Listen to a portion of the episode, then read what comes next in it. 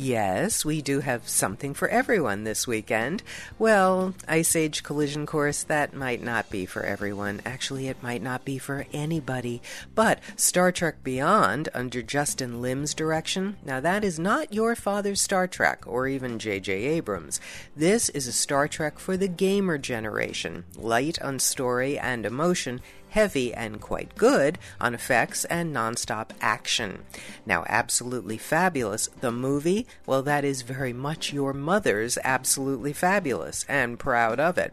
Picking up where the TV series left off, there's a silly story, but what a hoot it is to just watch the leading ladies do their thing. Jennifer Saunders and Joanna Lumley, Oh, they are divine, sweetie darlings. And they are also delivering some real laughs just when we can all use them. From themovieminute.com, I'm Joanna Langfield.